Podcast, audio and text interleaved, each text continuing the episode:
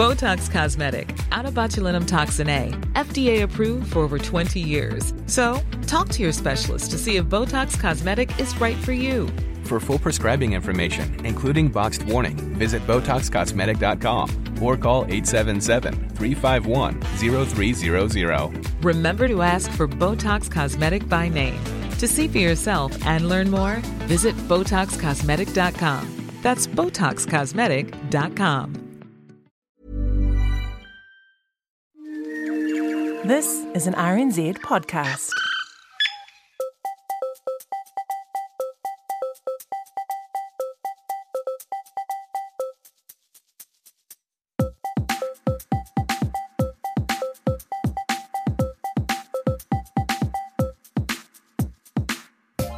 Hello and welcome to the podcast hour. I'm Richard Scott, and each week I stick on the headphones, listen to hours and hours of audio, and share all the best stuff I hear with you. Coming up today, we visit a remote island ecosystem with Offshore, a podcast from Hawaii. Brand new underwear, brand new socks, brand new shorts, brand new shirts, brand new hats, brand new camera straps, anything soft you have to get brand new, have it frozen for days. Then don't just argue the next time you have a minor domestic disagreement. Refer the matter to certified fake internet judge and minor TV personality, John Hodgman. Eric and Elena, please rise and raise your right hands. Do you swear to tell the truth, the whole truth, and nothing but the truth? So help you God or whatever? After that, classical music mysteries in case notes, like what on earth happened to Haydn after his funeral. Who had taken the famous composer's head? What could they have wanted with it? And why leave the rest of his decaying body behind? Finally, how Silicon Valley's learning from Las Vegas as it tries to keep you tied to your smartphone. You're not using your phone so much because you're lazy or because you're easily distractible. We are spending hundreds of millions of dollars to make sure that that's the inevitable outcome. And next time you hear something good, please do let me know about it. Pods at rnz.co.nz is the email address, and on Twitter, we're at RNZ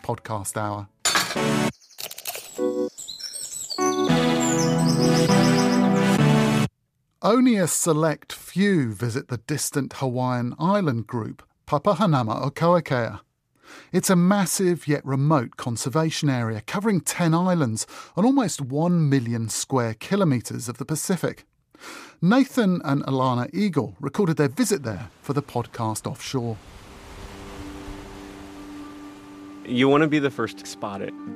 It's not like the main Hawaiian Islands where they have mountains, it's just domes of sand. Before you even get there, the clouds will be like a greenish color, reflecting the color of the island. Then the waters surrounding them are this bright, brilliant blues, or almost like a really light color, like a super light blue. Very distinct from the, the deep blue. One word people always use to describe Papahanaumokuakea is pristine. Like you hear it from all these different people. Oh, it's pristine waters, pristine land. And when you get up there, it's just, it's beautiful. And then the beaches are like covered in plastic. It's so sad.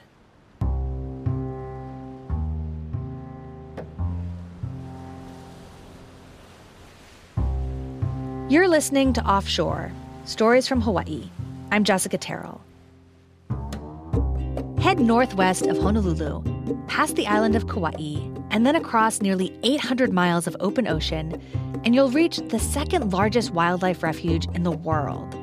Papahanaumokuakea Marine National Monument covers 583,000 square miles of the Pacific. It's where life begins in the Kumulipo, the Hawaiian creation chant, and it's where spirits return after death. Today, Papahanaumokuakea's tiny islands and coral atolls are home to millions of seabirds and fish, endangered plants and animals found nowhere else in the world. The protected marine sanctuary is larger than all of America's national parks combined. But while millions of visitors flock to America's national parks each year to marvel at the beauty of the Grand Canyon or come face to face with herds of buffalo at Yellowstone, access to Papahanaumokuakea is restricted to a very select group of scientists, Native Hawaiians, and hardy volunteer workers. And so many people, even in Hawaii, don't know that this special place exists. Don't know what it looks like, what it sounds like, what it smells like. What will be lost if rising seas wash away its low lying islands, or politicians chip away at the laws protecting its borders?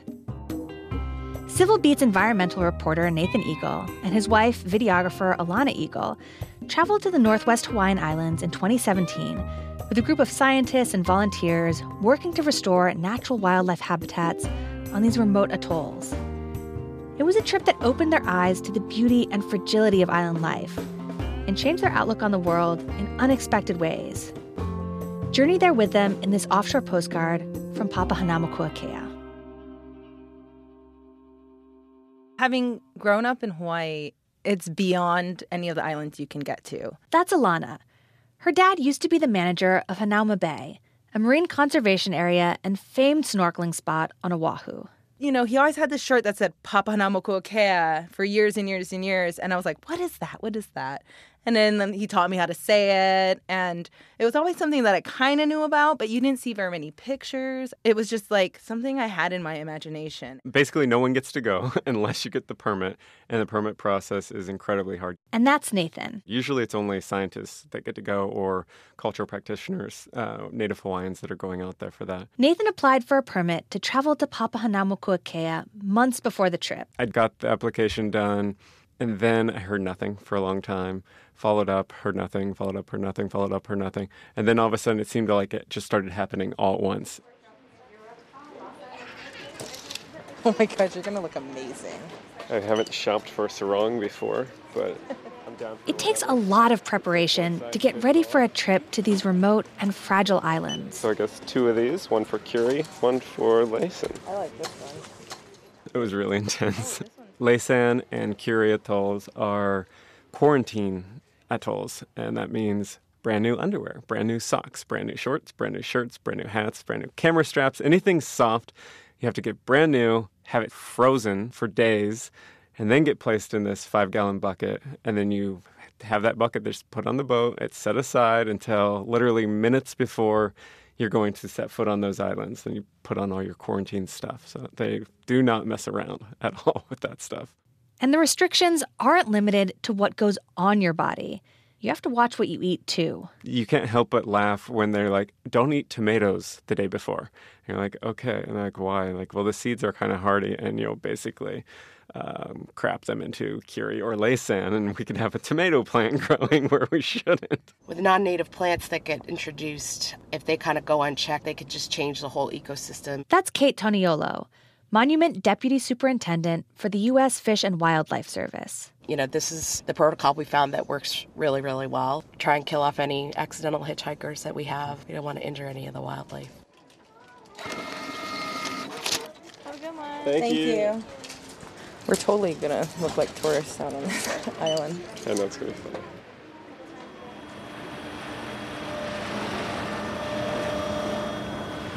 Honolulu Harbor is the main seaport for the state of Hawaii.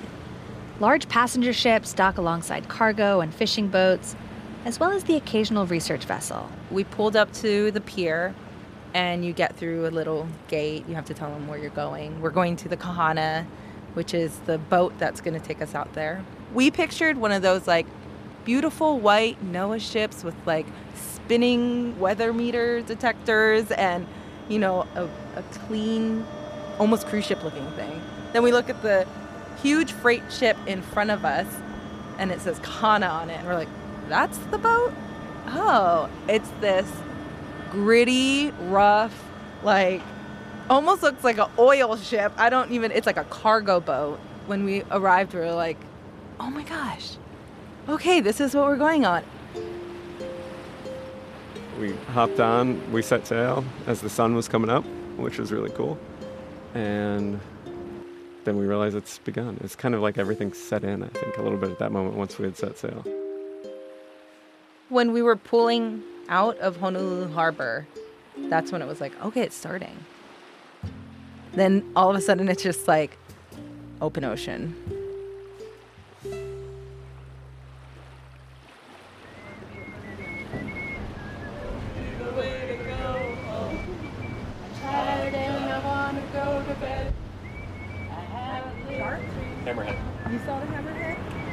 It actually. You I got to yell shark, and then I saw the distinct hammerhead. And I was like, How big Whoa. was it?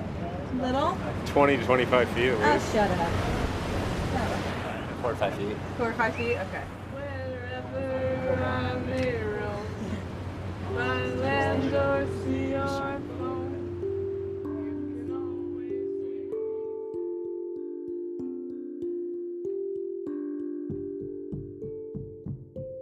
In the Kumulipo, the Hawaiian creation chant, life begins in the northwest Hawaiian Islands. It's where ocean creatures, birds, and plants were first created. These tiny islands are very different from the main Hawaiian Islands. They're flat, no mountains, little fresh water. For generations of Hawaiians, this was not a place where man was meant to dwell. It was a land of the ancestors, of the gods. That was their interpretation of protecting the place and, and making sure that it was protected. That's Brad Wong of the Office of Hawaiian Affairs. And he sees a connection between how Hawaiians traditionally viewed these lands and their status as a protected marine monument today.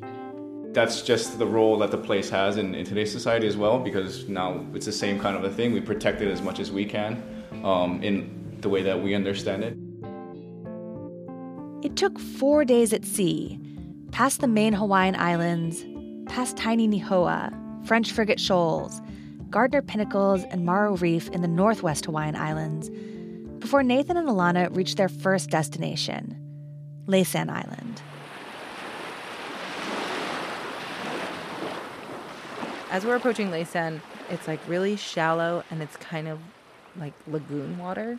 We got onto the little skiff and we pull in and the crew is waiting for us on the sh- on the sand because they're like, "Oh my god, our our friends are coming." They don't get a lot of visitors. No, so they're they're all waving as we're approaching, and then there's like two people washing everyone's lunch dishes in the ocean. So that's how like they washed all their dishes. And so we like go and we pull up, and then immediately we get like covered in flies. Covered in flies. They're fortunately not biting, but flies on Laysan are a huge deal. And people, they just get used to it. So you'll be talking to someone, one of the volunteers, and he'll have flies like crawling over his eyeballs and stuff. Like, it's amazing how fast the human body can adapt. And then there's the smell. So it smells a lot like bird poop and dead birds because they don't really tell you that there's an incredible amount of dead birds. I mean, we're talking some rough math. If just albatross, we'll just do one species, about a million call Laysan home. Only 300,000 or so a year survive. So that's like 700,000 dead birds a year there. and that's just one species. There's hundreds of thousands of shearwaters and all these other kinds of birds too that also die just naturally. The U.S. Fish and Wildlife Service has been working to restore the Thousand Acre Island for more than 20 years. The island is home to several endangered species of birds and one of the world's rarest ducks. But it had been overrun in the past by invasive weeds, rats, and rabbits. But the conservation work is a lonely task, and workers, left on the island for weeks or months at a time, have to be very self reliant. These crews don't have access to any kind of medical facility or anything. They basically have to self prescribe. Well, they do have like a number they can call that like reaches a doctor. They describe their symptoms and the doctor can say, take this, take this, do this, whatever. But they have very limited resources.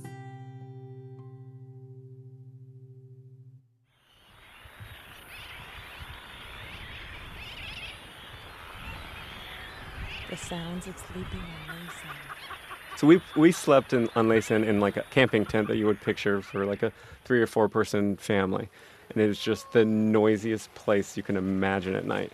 And some of the birds, like the wedge-tailed shearwaters, sound like crying babies, so human-like. The sun goes down and then it's just loud. It is loud.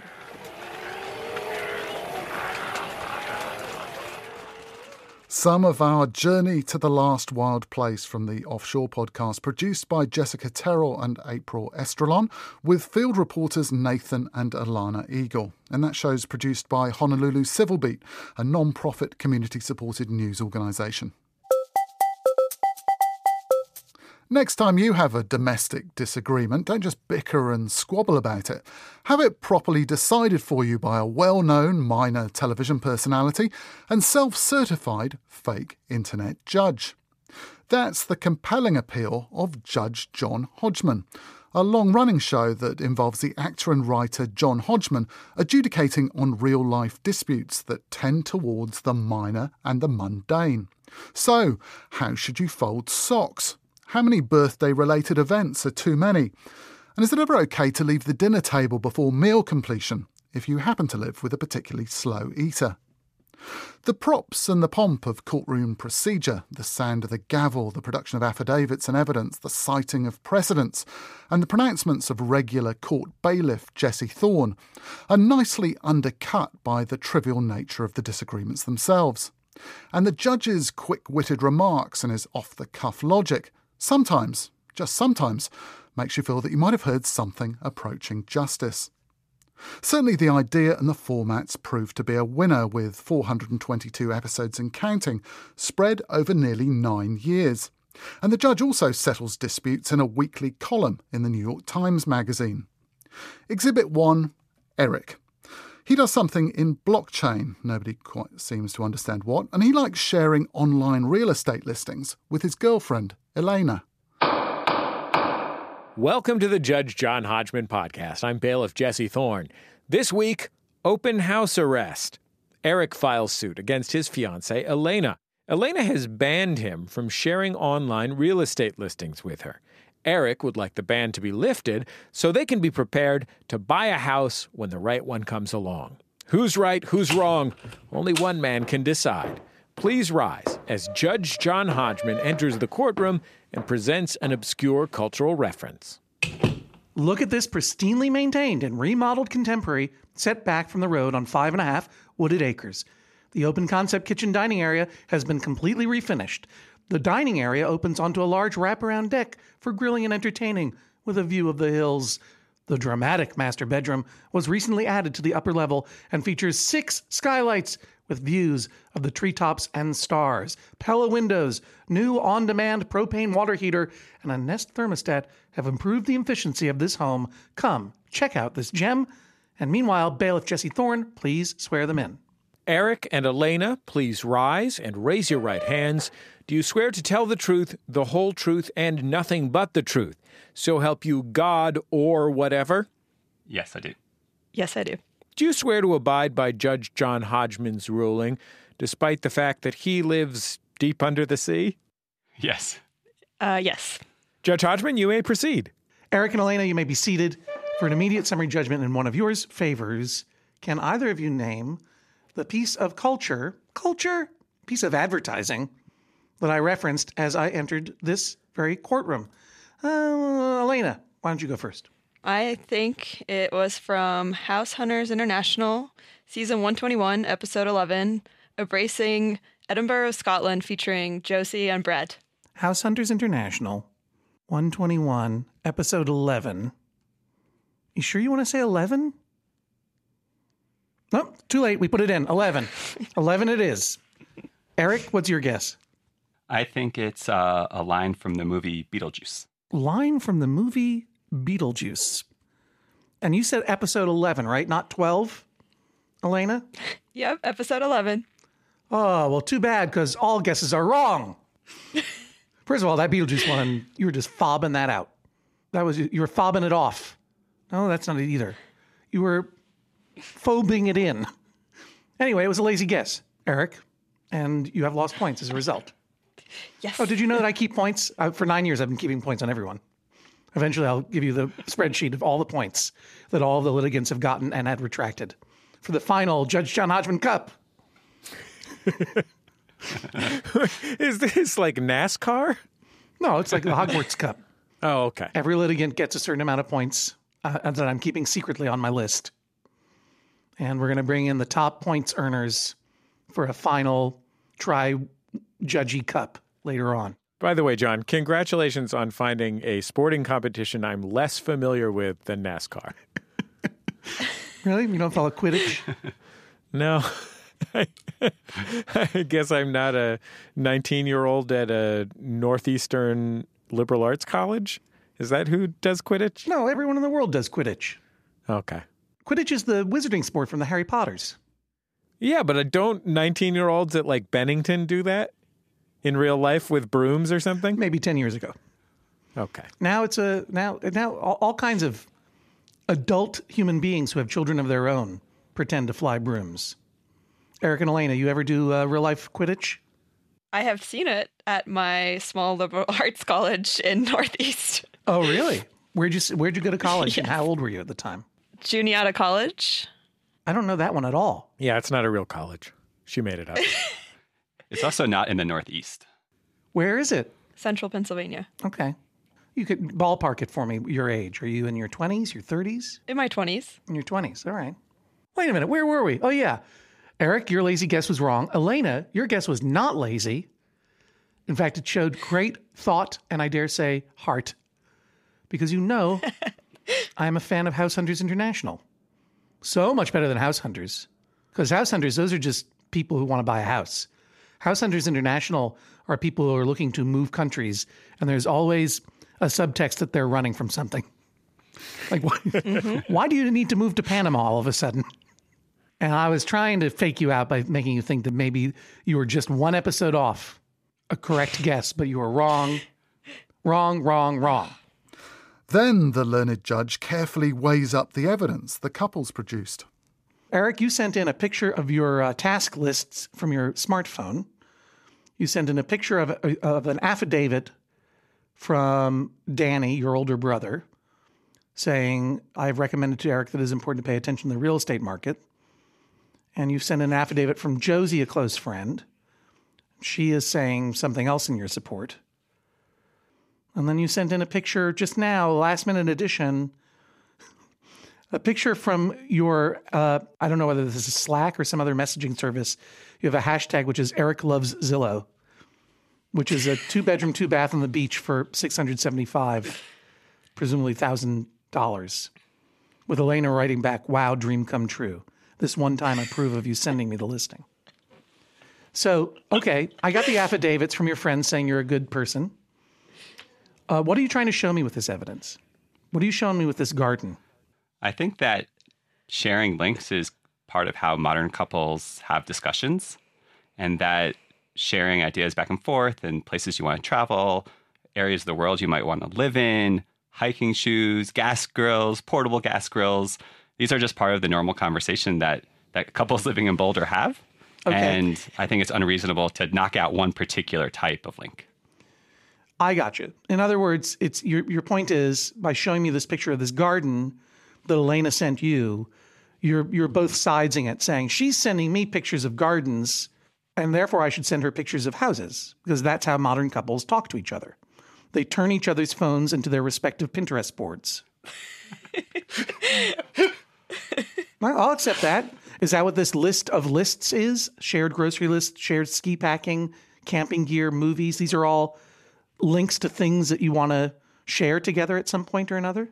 Yeah, I, I think we're, or especially me, I'm a very organized person. I like to have all my plans in place and be really prepared. Yeah. And sh- looking at house listings is how I do that so that we can be sort of having an ongoing conversation about what type of house we want to live in, what type of house we can afford, what part of the country or the world we, we might want to live in. Right, because you need to be able to make a move at any time. You never know. You never know. Right, I got you. That's why you have a first aid kit list here. Here's the list I'm curious about. Second to the bottom, 16 items. Next protest? What's happening there?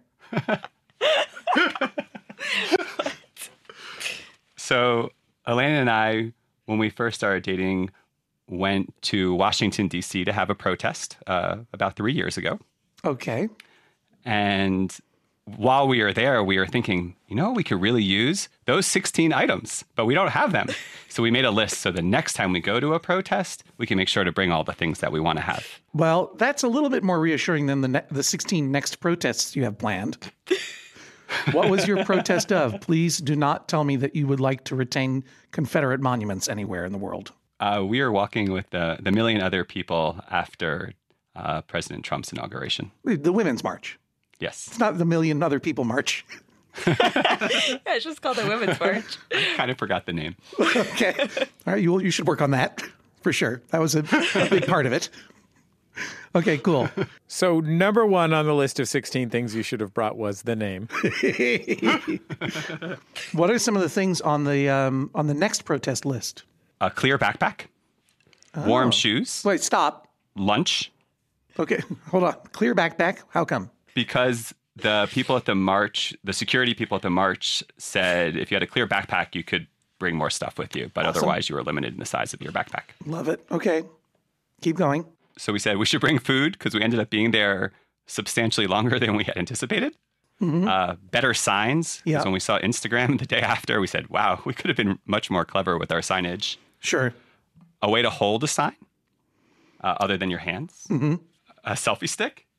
Uh, coordinated color clothing because there's so many people, it's quite easy to lose track of your friends. One clever group had a rope that they used to keep their group together, which we thought was very sure. clever. Like toddlers. yeah, like line, like a like Similar idea. a rope line of toddlers in Park Slope walking from their preschool to the train station or whatever. Adorable. That's the idea. I'm giving you know what, Eric? I'm giving you some points. Points. Very organized. Some of episode 416 of the Judge John Hodgman podcast called Open House Arrest, produced by Jennifer Marmer for maximum fun. You're listening to the podcast hour on RNZ National.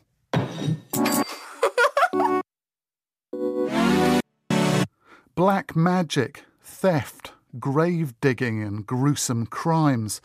Some of our most famous classical composers led very dark and interesting lives. It certainly wasn't all powdered wigs and harpsichord recitals for genteel society. Case Notes is an award winning true crime podcast finding the compelling stories in classical music's past, like whatever happened to Haydn's head after his funeral.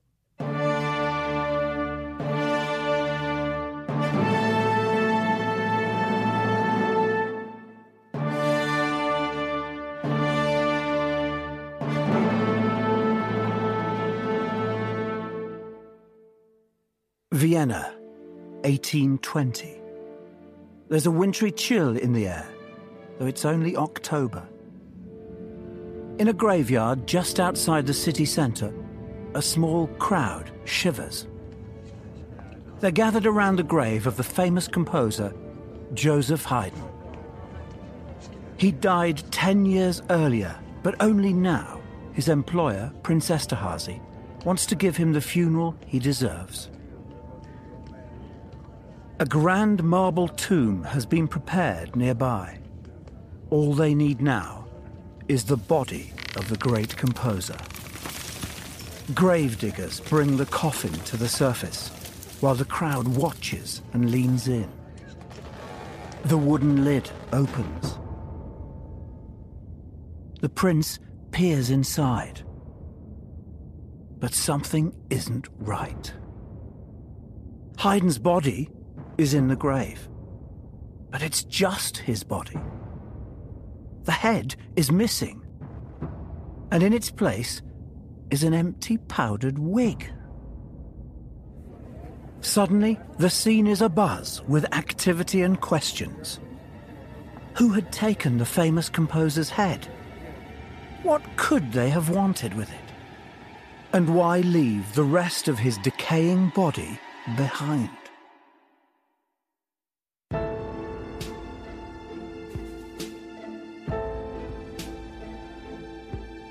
This is Case Notes, a podcast investigating music's darkest mysteries from Classic FM.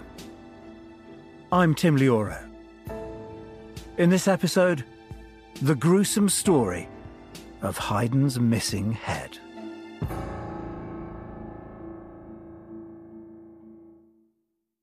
The late 1700s were a time of great change in Europe. The Napoleonic Wars are on the horizon, and now a revolution of a different kind is taking place. It's known as the Age of Enlightenment. New discoveries in science and the arts are changing how people view the world. And thinkers like Voltaire and Rousseau are revolutionizing philosophy. Authors, poets, and artists sit in coffee houses across the continent debating new ideas, and Austria is no exception. It's the capital of the vast Habsburg Empire, a realm that stretches from the modern countries of Poland to the Ukraine. It's a world centre for philosophy, science, and music. And composer Joseph Haydn is one of the most celebrated musicians of the time. Like the philosophers and thinkers that surrounded him, Haydn was asking fundamental questions about life. But he was asking them through his music.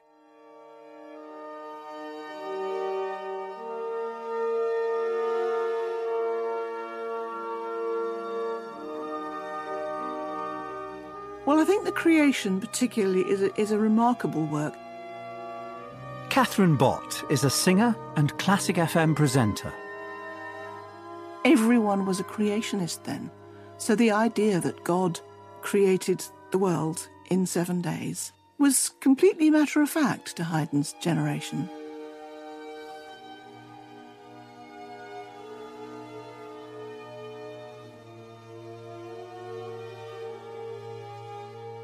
And I do think that in the face of the extraordinary achievement of creating the heaven and the earth and the animals and the insects and plant life and everything, even up to Adam and Eve, why shouldn't we be absolutely overawed and raise a sort of innocent hymn of praise? I think it's it's very affecting that. But there are also witty touches, there are descriptions of the of the beasts being being created, the buzzing of the bees and the worm and nothing more so than the very beginning, which is chaos.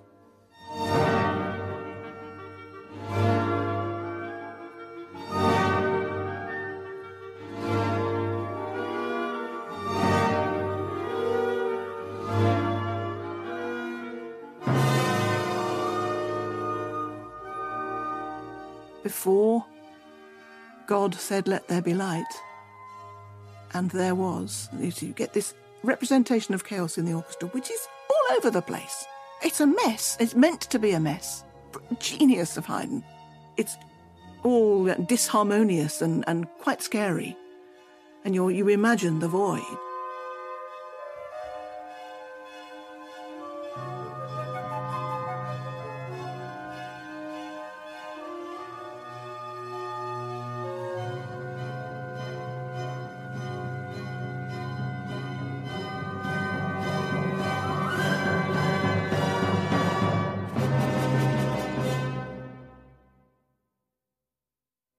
Beginning, and God said,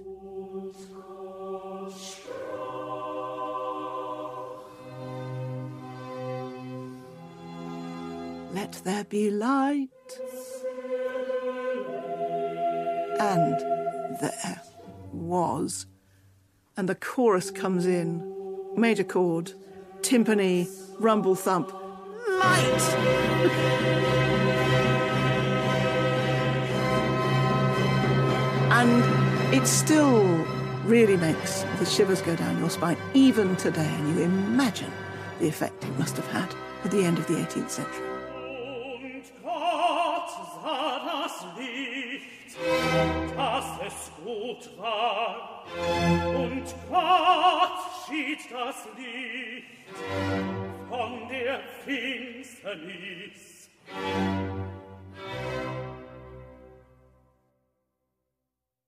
Haydn is so celebrated that he's been snapped up by the powerful Prince Nikolaus Esterhazy. He was quite a catch, you know. I've got Joseph Haydn is my court composer. Who have you got? Oh, oh well, I'm sure he's very nice. You know? and obviously, people recognised a certain extraordinary talent. Here's Professor Eric Levy. I'm lecturer of music, oh, Professor Eric Levy, I suppose that's enough, isn't it? He became, first of all, a vice Kapellmeister to the court of the Esterhazy, which was a, a, very rich Hungarian noble family who lived way away from uh, from Vienna he had this marvelous orchestra. He attracted some uh, uh, amazing musicians. Musicians traveled freely, so there were Italians and Germans uh, and French people in, in, in the court, and he could secure with the, with the right sort of tempting uh, employment prospects at the best players. And he was given the opportunity really to experiment with, with, with the orchestra in a way that many other composers at that time didn't have that opportunity. While Haydn's working at the Esterhazy court, he meets Joseph Rosenbaum. Rosenbaum has the rather grand title of Controller of Stabling Accounts. He holds the purse strings in the Esterhazy household. The pair become friends, and through Haydn, Rosenbaum meets the beautiful singer Theresa Gassmann and falls instantly in love.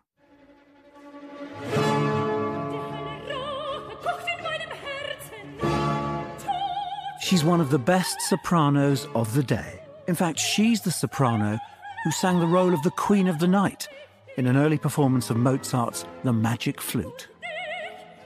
They want to marry, but for that, Rosenbaum needs the prince's blessing.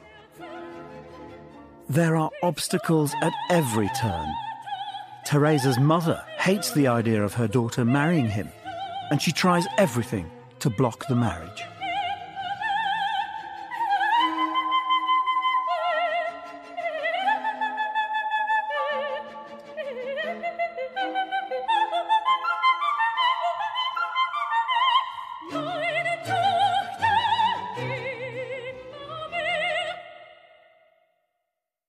Rosenbaum records it all in his diary. A most unpleasant day, of which there are so many in the course of my life. I asked him on his way down the stairs for his permission to marry. The prince was gracious, but could not quite make up his mind to permit it, and instructed me to submit my request in writing. I will be reassured if this disagreeable business does not have evil consequences for me in the future. Haydn feels sorry for his friend. He offers to speak to the prince, to argue Rosenbaum's case. Saturday, I worked with great diligence from 6 a.m. until 2 in the afternoon. Later, I went to see Theresa and learned that they had been at Haydn's. He had said many nice things about me. I also visited Haydn and talked to his wife until he came home. I told him at great length about my love for Theresa and my desire to marry her and implored him to help in any way he can. He faithfully promised to do so. Despite Haydn's efforts, Rosenbaum's worst fears are realized. The prince refuses to give him his blessing. Part of Haydn's Missing Head from Case Notes, hosted by Tim Lihoreau for Classic FM. And Case Notes recently won the award for Best True Crime Podcast at the British Podcast Awards. Instant messages, photos, entertainment, maps, games, activity trackers, calendars, emails, social media. Even if you worry about using your smartphone too much, the idea of simply unplugging and ditching it altogether just doesn't feel like an option for most of us.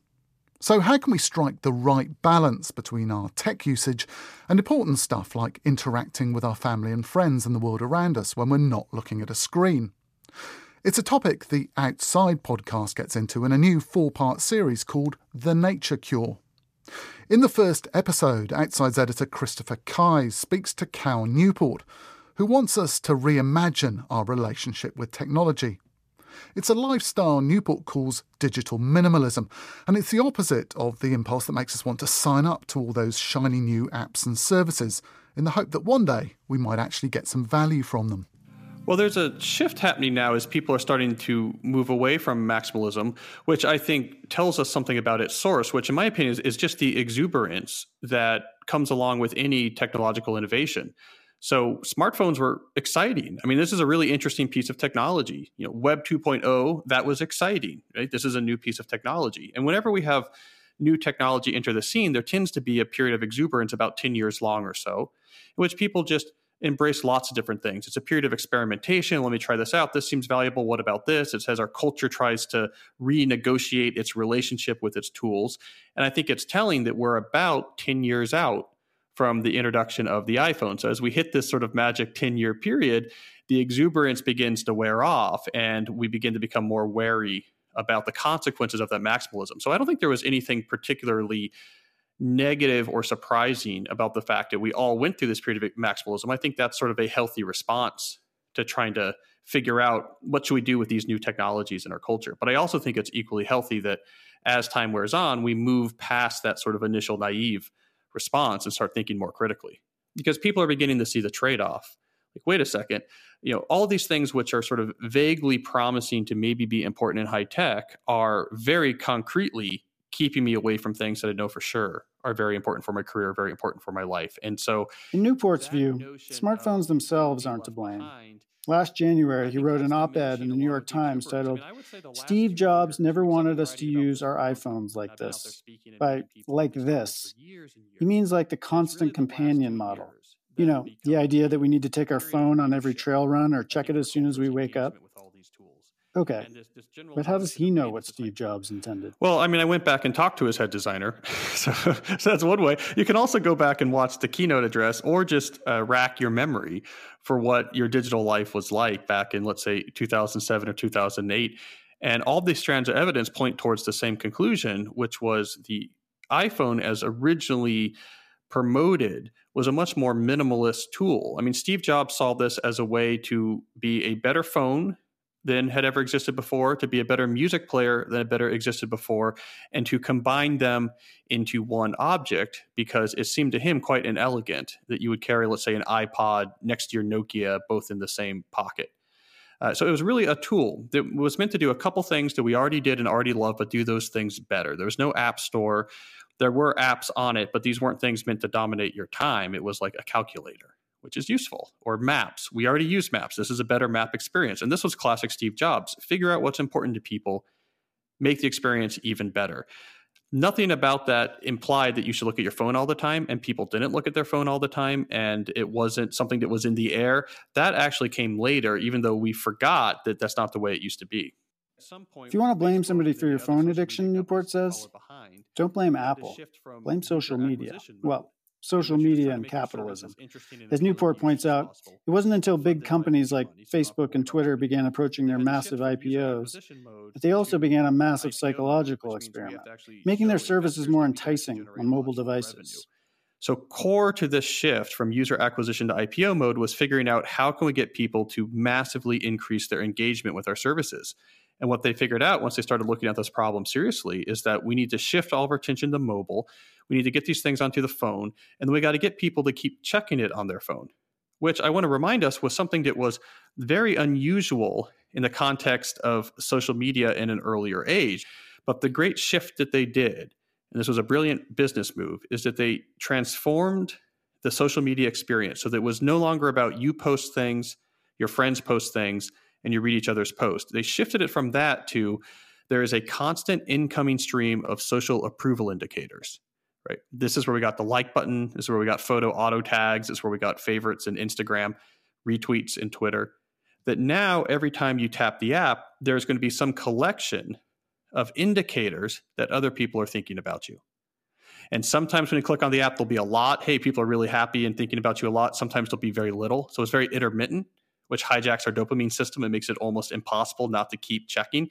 And that experience completely transformed us from oh i go to this website sometimes to see you know what my friends are up to into i have to check this thing all the time because at any moment there might be new social approval indicators waiting for me. And this was incredibly massively profitable for these companies. It made them incredibly massively profitable. But the side effect was it completely changed our relationships from our phone. They went from being these steve jobs style tools that we occasionally put to work for some very specific uses, like I want to listen to a song or look up directions, and made them into constant companions that we check all the time, like air traffic controllers. Newport wasn't the first to report on this. A few years ago, a gifted former Google engineer named Tristan Harris made headlines as a Silicon Valley whistleblower. At Stanford, Harris had trained in the university's renowned persuasive technology lab, essentially learning the latest methods for using technology to influence human behavior. When his own startup was acquired by Google, he went to work for the company and began to see how they and others were using psychology to capture users' attention. And he didn't like it. He wrote a Jerry Maguire style manifesto that was even circulated around the offices. But when company leaders largely sidelined him, he left Google and started going public with his concerns. He made his biggest splash on 60 Minutes. I guess Anderson Cooper was the host. Anderson Cooper uh, pulled out his smartphone and said, "So are you saying this is like a slot machine in my pocket?" And Tristan said, "Yes, that's exactly right." This thing is a slot machine. How is that a slot machine? Well, every time I check my phone, I'm playing the slot machine to see what did I get. This is one way to um, hijack people's minds and create a habit f- to form a habit. What you do because he had seen it from the other side. He knew that there's even research that made its way to Silicon Valley from Las Vegas, where they had found out the optimal reinforcement schedules for electronic slot machines. That that research had made its way to the social media companies in in uh, Silicon Valley when they're trying to figure out this reinforcement model.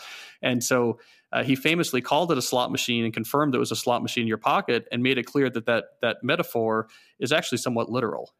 that it is designed in some sense to be a slot machine in your pocket. So he was really one of the first whistleblowers to come out of Silicon Valley and say, you're not using your phone so much because you're lazy or because you're easily distractible.